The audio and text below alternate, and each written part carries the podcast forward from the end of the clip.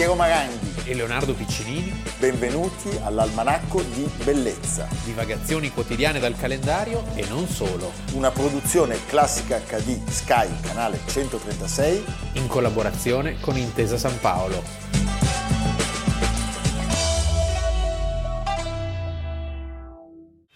Drama, ziua cea mai tristă din viața mea a fost ziua în care tatăl meu m-a dus la Sibiu, la școală, șoretă, eram, nu o să uit niciodată și asta s-a întâmplat în 1920.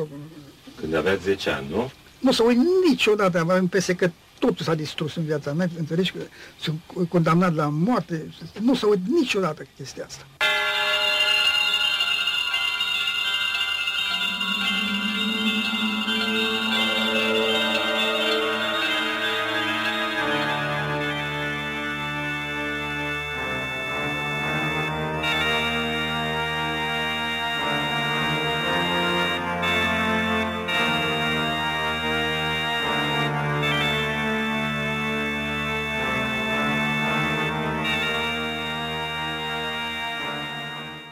Almanacco di Bellezza 8 aprile, Piero Maranghi. Leonardo Piccini.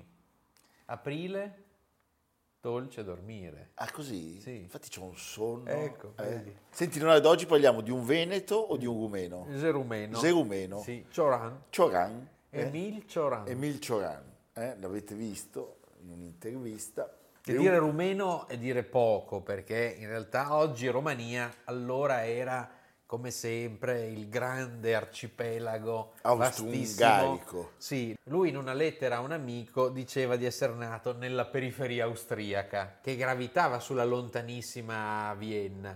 Eh, era un mondo in cui eh, tutti parlavano rumeno, tedesco, ungherese. Nasce a, oggi la città è conosciuta come Rasinari, vicino a Sibiu, e allora si chiamava Stetterdorf. Eh, perché Eh sì, C'erano quelli. Rasinari. eh, odiava la lingua francese, che però sarebbe diventata la sua. Sì, perché Parigi sarebbe stata poi la sua città d'adozione. Noi ne parliamo oggi perché lui nasce oggi nel 1911 appunto a Rasinari. sì. eh. E morirà a Parigi nel 1995. Una vita pienissima, Una vita piena, una... un- piena di giravolte, di capovolgimenti. Sì, sì. e però anche di opere straordinarie, una sensibilità la sua profondissima, a volte anche crudele. certo. Lui pensate una frase meravigliosa, diceva le ultime foglie cadono danzando. Ci vuole una grande insensibilità per affrontare l'autunno.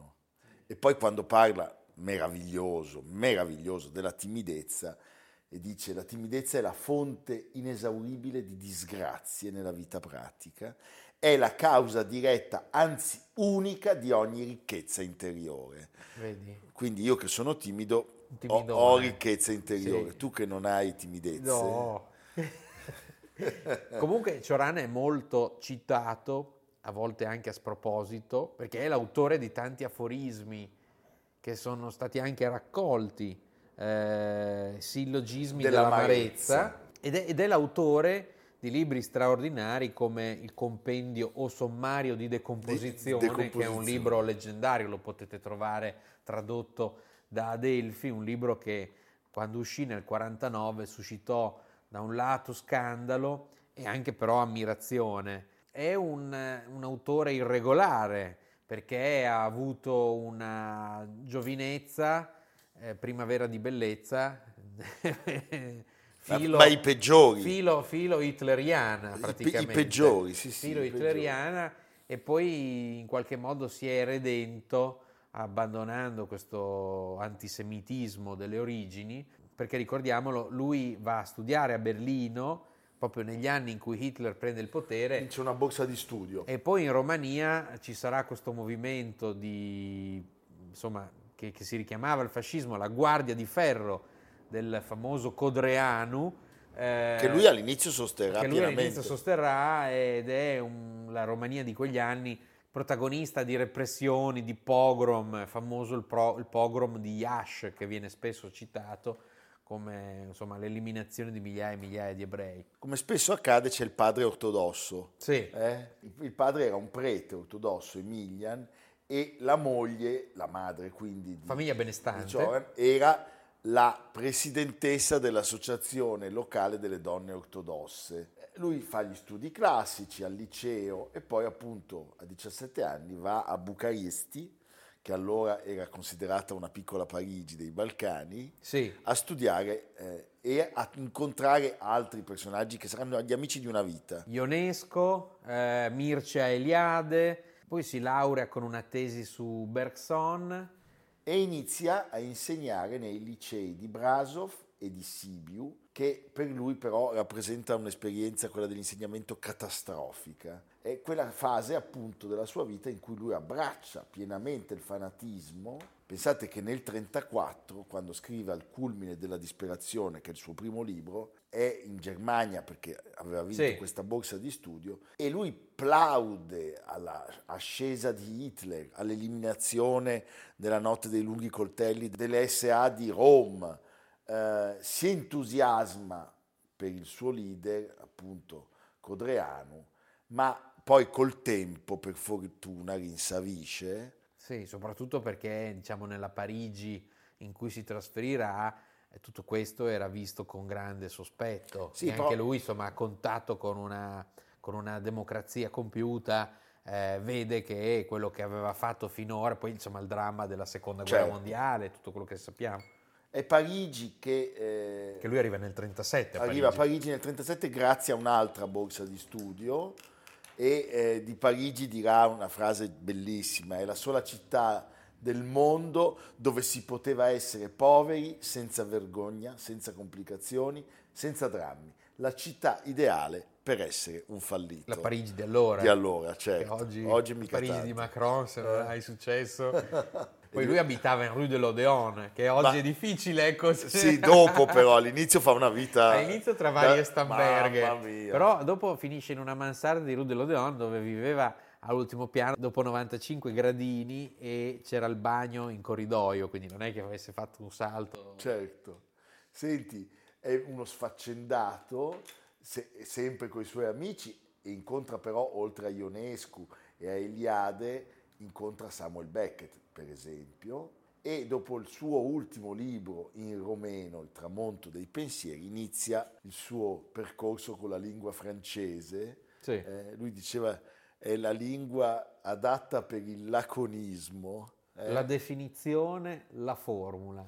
La Odi- odia, lui la sì, detesta. sì. Però diciamo diventa uno scrittore in francese, un grande scrittore in francese, è tormentato dall'insonnia, Lui, lui aveva un'insonnia cronica. un'insonnia devastante possiamo Devastante. dire. Perché... Usciva di notte frequentando dei postriboli, i luoghi Sì. peggiori. E poi faceva chilometri e chilometri in bici. Era l'unica cosa che gli dava, diciamo, una spossatezza che lo portava al sonno. Sì. Lui faceva 100 chilometri incubo. al giorno in bicicletta, non si sa bene dove, andava nei piccoli borghi, fumava, entrava nei cimiteri, parlava con i barboni. Beh, però insomma mi è simpatico. eh? Il fallait tout faire pour ne pas gagner ma vie. Et accepter toute humiliation. Pour être libre, il faut supporter n'importe quelle humiliation. Ça presque le programme euh, de ma vie. C'est pour ça que, euh, vous savez, à Paris, j'avais très bien organisé ma vie, mais ça n'a pas marché comme je voulais. J'ai toujours vécu ici au quartier, comme étudiant. Et même, je peux vous dire que jusqu'en 1950, euh, j'étais inscrit, euh, immatriculé à la Sorbonne. Et j'ai vécu comme étudiant. J'ai vécu vraiment comme étudiant. En 1950, j'ai été convoqué. On m'a dit écoutez, vous avez maintenant 40 ans.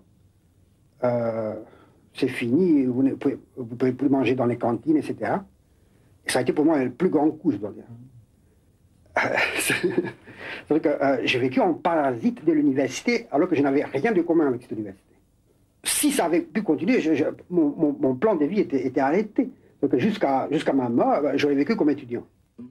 Oltre ai cimiteri e ai barboni, frequenta il caffè Flore, ma È un irregolare, È non, un è un, non è un integrato, cioè Sartre e Camus lo guardano con la puzza sotto il con naso. la puzza sotto il naso e Cioè, lui, romeno. e- e lui li disprezza però, E lui li disprezza ovviamente. soprattutto Sartre. Ma sì, ma lui sappiamo anche che insomma, rivolgerà degli strali, ad esempio contro il 68, addirittura arriverà a paragonare il 68, la rivoluzione dei giovani del 68 alla rivoluzione della Romania del 41, cioè quindi de- Sì, de- sì, de- certo. dei, deliri, dei deliri che sono tipici della, della persona che non, non si integra fino in fondo. E nella Parigi occupata la sua caratteristica è quella di non parlare mai di questa catastrofe e della guerra, perché il suo pensiero è che le catastrofi, beh, un po' legato anche a quello che diceva della timidezza che abbiamo citato Sì. prima, sono solo le catastrofi individuali. Le guerre finiscono, le società ne escono spesso anche in maniera come dire, fortificate, rinate, più fresche. La tragedia dell'uomo, del vivere, è quella che rimane sempre. Diciamo che la sua è una libertà dovuta all'incoerenza, è un personaggio enigmatico, un personaggio difficile da afferrare, certamente non è un uomo di sinistra, certamente è uno legato a dei valori di isolamento e di reazione, e però è capace di scatti, ad esempio lui negli anni 30 è antisemita, perché scrive delle cose sì, che sì. sono ferocemente antisemite, ma nel 67 esulta per la vittoria di Moshe Dayan Moshe Dayan. e dirà la mia ammirazione patologica per la Germania ma ha avvelenato la vita, è stata la peggiore follia della mia giovinezza. Un altro grande di quelle aree dell'est, Paul eh, Celan o Paul Celan, nato Paul Anschel, nato a Cernovizza, oggi Ucraina e che morirà suicida a Parigi nel 1970, poeta ebreo rumeno eh, che tradurrà in tedesco dal francese il sommario di decomposizione e che aveva avuto legami amicali con Cioran, Con Cioran, Celan Cioran. Cioran. Nel 67 ruppe i rapporti proprio con Cioran, lui da ebreo te, perché Cioran gli raccontò dei suoi trascorsi rumeni nel 41 e della- dell'ammirazione per la Guardia di Ferro. Perché se c'era un movimento veramente ferocemente beh, lo antisemita, sappiamo, i le- erano- era quello dei legionari della Guardia di Ferro. erano Quindi cattivi un come gli uomo- ungheresi. Quindi è un uomo che ha avuto co- eh, contatti e amicizie guastate dalla sua, dal suo gusto del, del bastian contrario Sì, certo. e anche dalla ferocia del suo Però passato. era anche un uomo che era capace di emendare il suo passato e le sue scelte. Questo ammiro di Cioran, che non è parente purtroppo Di Mia Ceran. di Mia Ceran. Eh, Vabbè, Treviri, Eh, eh, no, sì, no, non no. c'entra niente. Salamanca. Sì, Salamanca. Salamandra.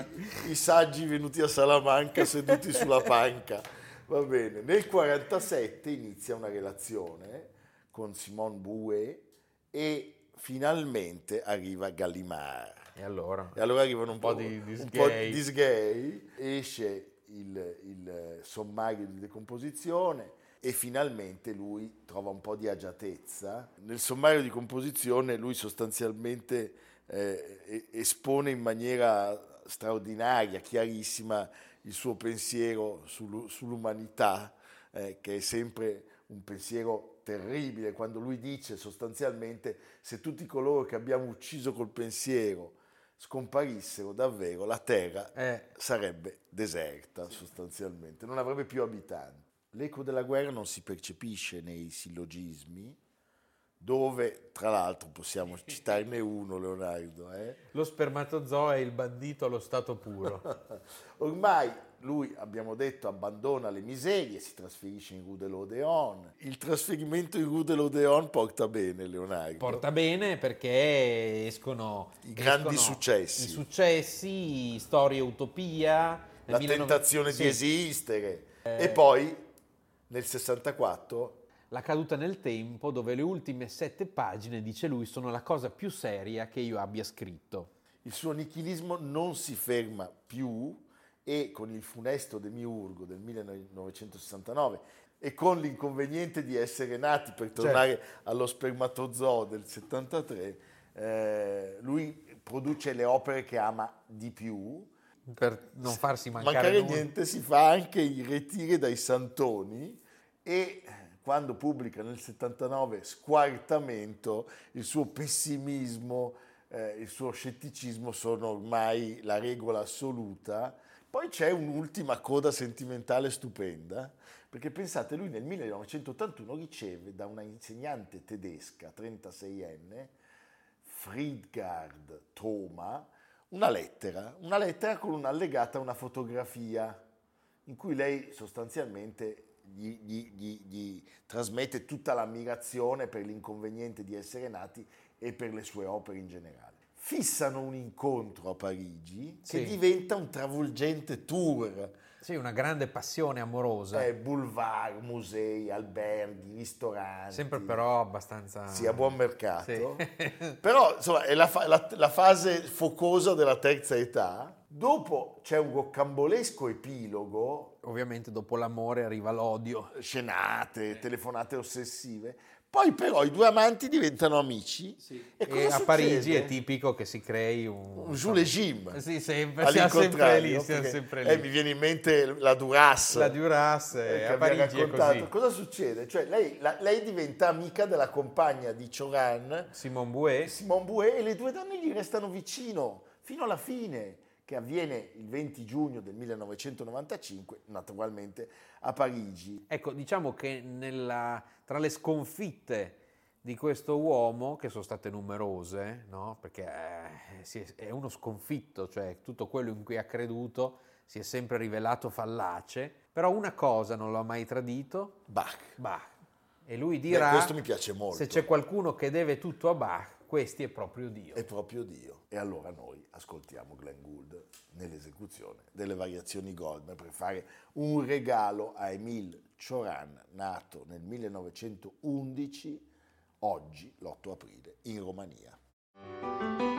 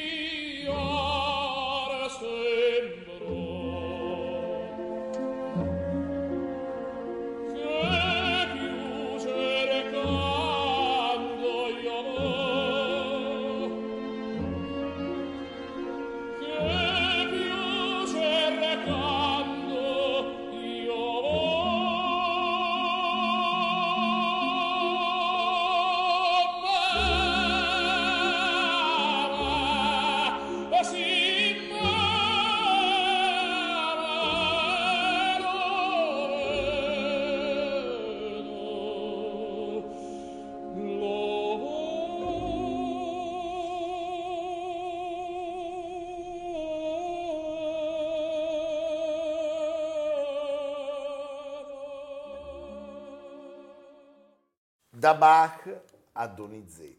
Sì. all'almanacco succedono cose davvero incredibili, Leonardo, perché noi abbiamo superato le mille puntate, ma non abbiamo mai parlato di Gaetano Donizetti. Con una Z sola, eh. Sì.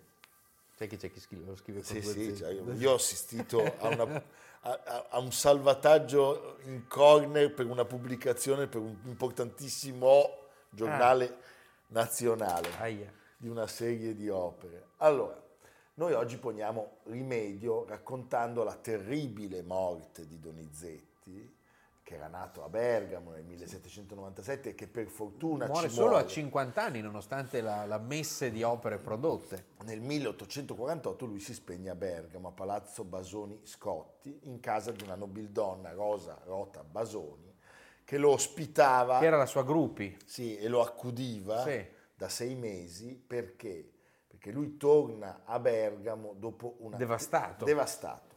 Una storiaccia. Dalla Francia. Dalla Francia perché era stato colpito dalla sifilide meningovascolare. Mamma mia. Mamma mia, tre anni prima a Parigi. Era eh, questa una malattia dalla lunghissima incubazione che lentamente porta alla demenza e alla paralisi. Finalmente quest'uomo aveva incontrato un successo internazionale straordinario, ma non la felicità. Questo male terribile, eh, forse provocato anche dal troppo lavoro, dai grandi dolori, ricordiamo Donizetti un po' come Verdi perde la moglie con il colera, Virginia Vasselli, dopo tre gravidanze sfortunate. Sì. E poi E poi uno stile di vita frenetico, uno stress bestiale. bestiale. Perché oltre al fatto che è famoso, che eh, componeva in modo rapido, ma perché lo faceva? Perché aveva sempre bisogno di consegnare a- Agli alla committenza, no? Era E bombardato di richieste. Era un po' però anche nel suo modo di essere, cioè Sì. lui di sé diceva, quando qualcuno criticandolo eh, Dozzinetti. lo chiamavano dozzinetti perché era dozzinale, e lui diceva il mio modo di fare è questo, è il presto, la mia divisa è il presto. Tra l'altro ricordiamo che è uscito un libro proprio su, su Donizetti per il saggiatore di Luca Zoppelli che fa un po' il punto e approfondisce tanti aspetti. Ricordiamo anche che a Bergamo e Brescia, che sono capitali della cultura 2023, a fine settembre all'Accademia Carrara ci sarà una mostra a cura di Fernando Mazzocca, dell'amico Fernando Mazzocca, dedicata alla pittura di storia e al melodramma con evidente posto d'onore per, eh, per Donizetti, a cui è anche dedicato il teatro di Bergamo. Certo, Per Bergamo, insomma, Beh, insomma.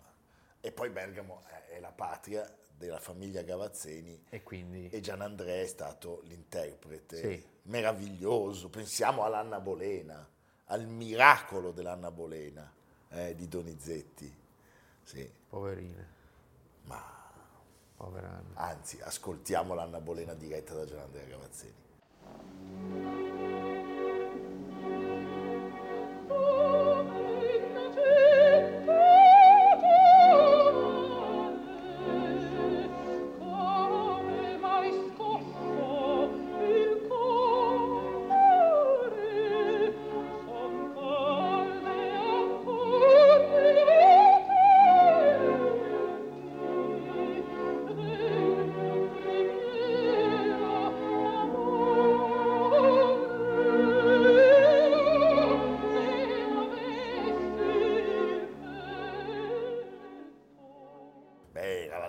scaligio. Certo che eh, gli piacevano le decapitate a, Sì? a Donizetti. Eh beh, sì. Anna Bolena, Le regine. Maria Stuarda. I medici che lo assistono gli prescrivono cure dolorosissime. Come si faceva allora. Ma anche Piero ogni tanto Le le, fa, le sanguisughe. sanguisughe anche tu le fai. Ah, dietro l'orecchio. Aia. La famiglia si preoccupa e da Costantinopoli il fratello musicista Giuseppe, detto il Pascià, Detto il Pascià. sì, per personaggio stupendo, manda il proprio figlio Andrea a Parigi ad assisterlo. Che cosa accade? Accade che dei luminari di primissimo livello della medicina sanciscono che il povero Donizetti non sia più. più in grado di valutare lucidamente la portata delle sue decisioni. Sostanzialmente non è, è incapace di intendere e di volere. E quindi lo ricoverano. Mentendo, Sì, dicendo guarda adesso ti portiamo A Vienna. a Vienna, sale sulla carrozza. Dice, ma dov'è che andiamo così vicino? Non dovevamo andare a Vienna? Dice, no, perché ci sono, dei problemi. e vanno nell'ospedale psichiatrico. Sì. Siamo nel 1846, pensate voi com'era l'ospedale psichiatrico di Ivry, Mi ricorda la storia di Camille Claudel. Claudel, sì, quella carogna del, Del fratello. fratello, sì. E a Ivry, appunto, sì. a Ivry lui resta per 16 mesi, un anno e mezzo. Eh, ogni tanto ha dei momenti di lucidità, il delirio totale domina il suo tempo. E monta anche lo scandalo, perché Donizetti era un personaggio celeberrimo, molto amato, eh, per cui c'è la- l'intervento di alcuni suoi amici, e la pressione di questi amici fa sì che lui nel 1847 venga rilasciato e possa ripartire per l'Italia. Arriva a Bergamo, eh, siamo nell'ottobre del 1847, appunto a casa Basoni Scotti, e qui muore sei mesi dopo, oggi, 8 aprile 1848. C'è un quadro all'Accademia Carrara, l'avete anche visto tante volte su Classica, perché ce ne siamo occupati in alcuni speciali dedicati proprio a Donizetti, il quadro di Ponziano Loverini che lo ritrae negli ultimi giorni di vita e vediamo al pianoforte la, la, la gentildonna, la Basoni, che sta suonando al dolce guidami proprio dall'Anna Bolena, meraviglioso.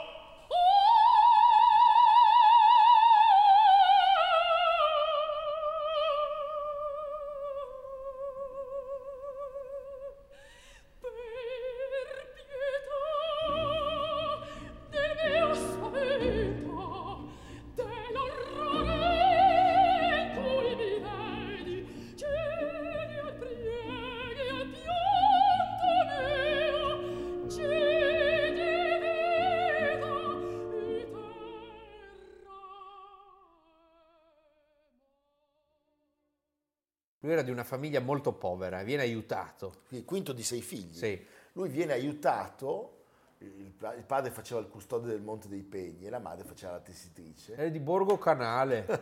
Era Donizetti. 29 novembre 1797. Praticamente lui nasce in due stanze, lo diceva lui, sottoterra. Scendevasi per una scala di cantina ove ombra di luce non mai penetrava. Mamma mia. E siccome gufo presi il mio volo, portando a me stesso or triste or felice presagio. Eh? E quindi nel 1806 viene ammesso a quelle che si chiamavano le lezioni caritatevoli di musica, una scuola per giovani che non avevano i mezzi, eh, però che erano meritevoli, era stata fondata poco prima da un bavarese, dall'operista Simone Maier, Eh, Simone Mai, che è stato filantropo. un personaggio fondamentale, che era il maestro di cappella in Duomo. in Duomo, in Santa Maria Maggiore, ed è una figura fondamentale nella vita di Donizetti, perché sarà di fatto il suo mentore, una sorta di secondo padre, il suo benefattore.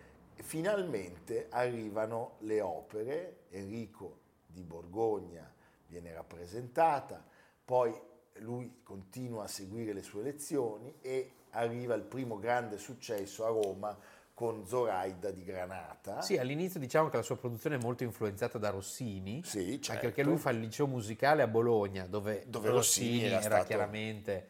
E, eh, il- l'inizio del suo- della sua attività e del suo successo è soprattutto nell'Italia centro-meridionale. Eh, poi dopo si- a Roma comincia ad avere Teatro Valle, poi Napoli, le convenienze e inconvenienze teatrali.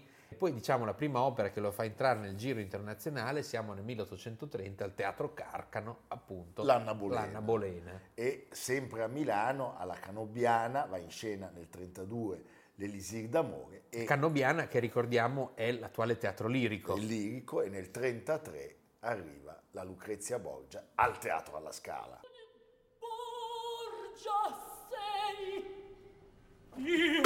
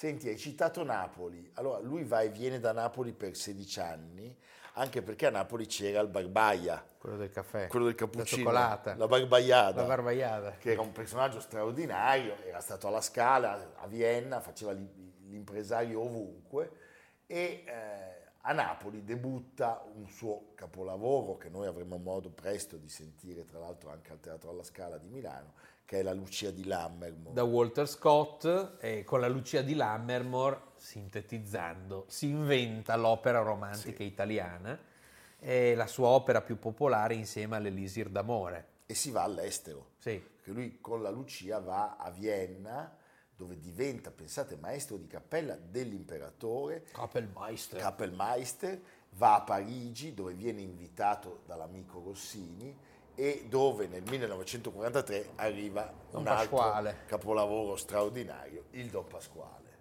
Allora, contare le opere che ha scritto Donizetti è quasi impossibile perché ci sono le riscritture, le revisioni. eh, Prendi in- qua, metti là. sì, siamo intorno alle 65 opere, però il numero, diciamo che è un numero discutibile, anche perché ci sono quelle perdute, incompiute, rappresentate postume. Lui scriveva tanto e scriveva in fretta, man mano che arrivavano i libretti eh, a disposizione, lui partiva, doveva correre, eh, chiedeva ai librettisti l'amore perché non voleva avere soggetti freddi e voleva un amore violento e l'amore violento nelle sue opere c'è e Certo. come, non sempre chiaramente. E appunto eh, questo suo scrivere sempre vessato dalle scadenze degli impresari, eh, sempre vessato dalla censura che ricordiamolo era terribile e variava di, di stato in stato e sempre anche in, in- in litigio con le prime donne che erano protagoniste di quel periodo straordinario della storia dell'opera. Eh, si dice che l'Elisir d'amore sia stato scritto in 15 giorni, quindi qui siamo come Rossini per il Barbiere di Siviglia Anna Bolena in 30 E e, Lucia- Lucia, di Lammermoor in 40. in 40. La Grisi, la mitica Giuditta Grisi, lo rimproverava. Se farà due opere all'anno di grande effetto, guadagnerà più che scrivendone 10, oltre la meno fatica e l'amor proprio più soddisfatto. Come quelli che dicono invece di comprare tutti questi dipini, compri uno buono. Meglio. Eh, Bisogna dirlo a qualcuno che ha fatto il Presidente del Consiglio. eh? Però era proprio quello che abbiamo raccontato prima, cioè il presto eh, è- eh, faceva parte del suo modo di essere, di vivere. Lui diceva può essere biasimevole, ma ciò che feci di buono è sempre stato fatto presto. Gaetano Donizetti, mito della storia della civiltà italiana europea, si spegneva oggi, l'8 aprile del 1848. Luc Besson. Il quinto elemento.